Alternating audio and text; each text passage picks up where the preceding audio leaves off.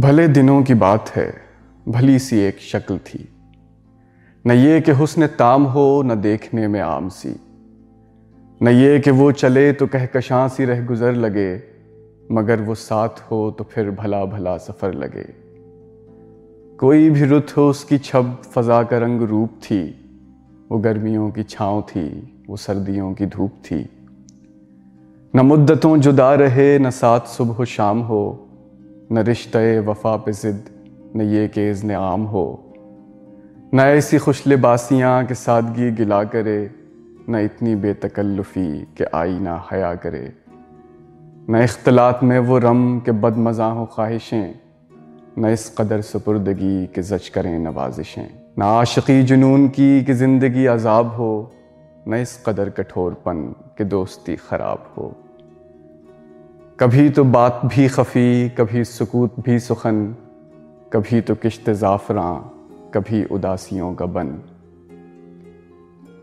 सुना है एक उम्र है मामलात दिल की भी, वसाल जाँ फिजा तो क्या, फिराक जाँ गुसिल की भी।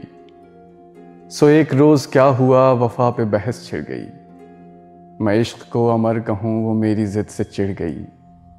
मैं इश्क का असीर था, वो इश्क को कफस कहे कि उम्र भर के साथ को वो बदतरज हवस कहे। शजर हजर नहीं कि हम हमेशा पाबगिल रहें, न ढोर हैं कि रस्सियाँ गले में मुस्तकिल रहें। महब्बतों की वसअतें हमारे दस्त पा में हैं, बस एक दर से नस्बतें सगाने बावफा में हैं। मैं कोई पेंटिंग नहीं कि एक फ्रेम में रहूँ, वही जो मन का मीत हो उसी के प्रेम में रहूँ। तुम्हारी सोच जो भी हो, मैं उस मिजाज की नहीं। मुझे वफा से बैर है। ये बात आज की नहीं। न उसको मुझ पे मान था, न मुझको उस पे जाम ही। जब अहद ही कोई न हो तो क्या गमे शिकस्तगी। सो अपना अपना रास्ता, हँसी खुशी बदल दिया। वो अपनी राह चल पड़ी, मैं अपनी राह चल दिया। भली सी एक शक्ल थी, भली सी उसकी दोस्ती। अब उसकी याद रात दिन नहीं, मगर कभी कभी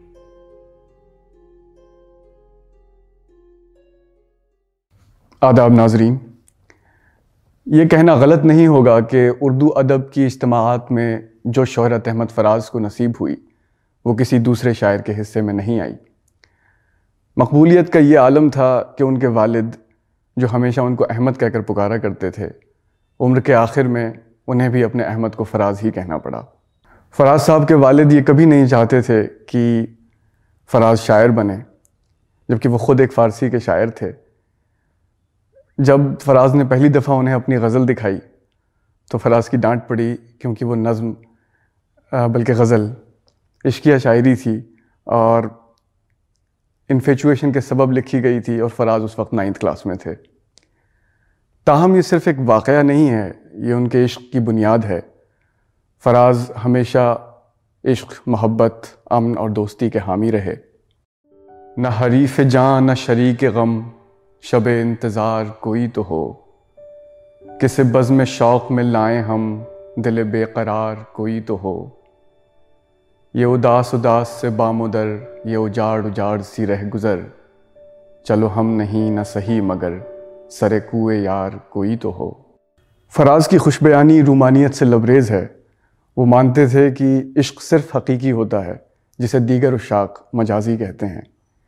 हालाँकि उनकी शायरी में ऐसे ख्याल नज़र आते हैं जो इसके बरखिलाफ़ हैं और हिजर फ़िराक के रवायती मजामी की शक्ल में उभरते हैं। मिसाल दस्त ज़ुलेखा तपाक चाहता है। ये दिल भी दामन यूसुफ है, चाक चाहता है।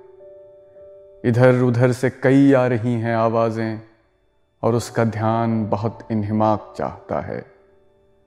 ज़रा सी गर्द हवस दिल पे लाजमी है फराज। वो इश्क क्या है जो दामन को पाक चाहता है?